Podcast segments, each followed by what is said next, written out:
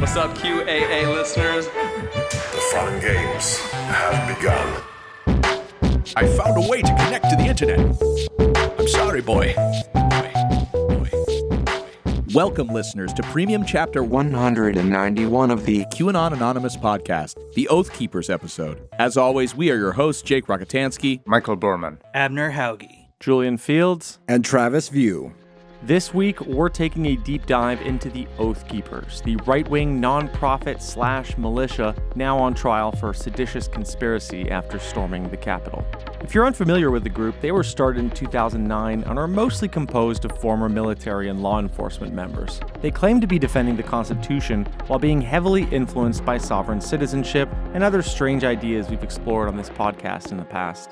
Our guest writers this week are from the fantastic investigative outlet known as Left Coast Right Watch, and they've spent plenty of time looking into the organization firsthand, including their leader, Elmer Stewart Rhodes, a lawyer and former paratrooper who has a habit of making outlandish boasts and, unsurprisingly, being pretty racist. So let's jump right into it. The man on the rooftop. June 3rd, 2017. I'm at the airport in Portland, Oregon. I'd flown there to cover an anti fascist protest the following day. Turned out others had the same idea. One was Kyle Chapman, a 6 foot 4 fascist brawler better known as Based Stickman. He recognized me from protests in Berkeley and chose this moment to tell me how Google uploads human brains to the internet. I nodded along as we walked to the baggage claim. Some of his heavy set, camel clad friends were already there.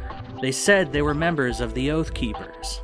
At this point in my life, I'd never touched a gun before. All I knew about these guys was they'd stood on the rooftops with their rifles during the Black Lives Matter protests in Ferguson. I nervously introduced myself, and Stickman invited me to have dinner with them that evening. I said yes. The cab dropped me off a few blocks away from the restaurant. Downtown Portland was having some kind of festival. Street performers and kids blowing bubbles ran around. Queer couples and nice people with brightly dyed hair clapped and cheered. It looked a lot more fun than a meal with a militia.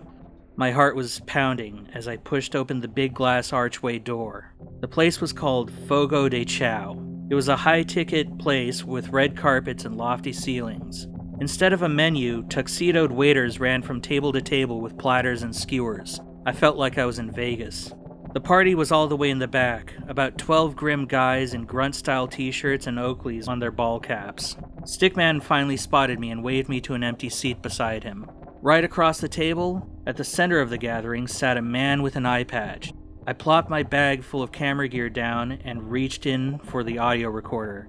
I'll give you an interview later, dude. Not now. He said. This, it turned out, was Stewart Rhodes. A waiter appeared at my elbow, thrusting a sword under my nose. Steaming chunks of pork were impaled on the blade. Costela de porco? He explained, whipping out a second blade to slide some onto my plate. Each man's dish seemed heaped high with meat and little else. They ate joylessly, looking back at Rhodes to see if he was speaking before taking another bite.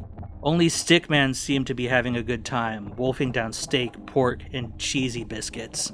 Rhodes was king of this court, and now he resumed a lecture I had clearly interrupted. He pointed at Stickman. See? Antifa is scared of you, Kyle, because you'll beat the shit out of them.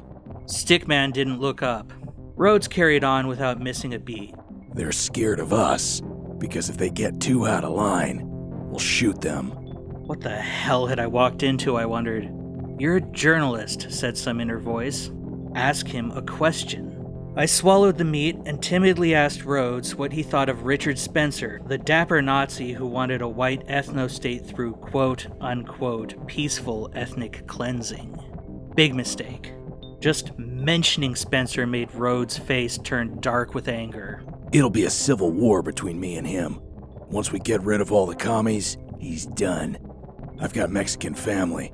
I'm a quarter Mexican dude. I'm not leaving so he can have a whites only state. It's gonna be a fight between me and him. Rhodes gripped his steak knife, but his mind wasn't on the meal anymore. He leaned forward over his plate, his one eye flashing in anger as he gave me a warning. Look, dude, I'll talk to you about shooting guns or getting pussy, but I don't want to hear another word about Richard fucking Spencer. I decided to drop it.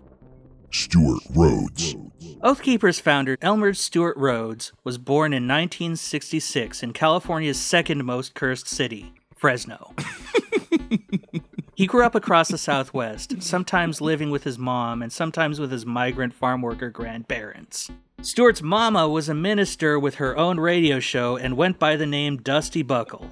As Rhodes' son Dakota Adams told me on Twitter, She did a crystal healing Jesus church, many multi level marketing schemes, numerous sketchy real estate ventures, and huge block parties. Her radio station handle was Blue Nun, and her catchphrase was Good Beautiful Day.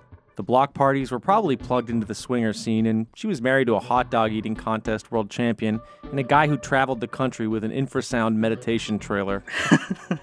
Jesus Christ. You have been listening to a sample of a premium episode of QAnon Anonymous. We don't run any advertising on the show, and we'd like to keep it that way. For five bucks a month, you'll get access to this episode, a new one each week, and our entire library of premium episodes. So head on over to patreon.com slash QAnon Anonymous and subscribe. Thank you. Thanks. I love you. Jake loves you.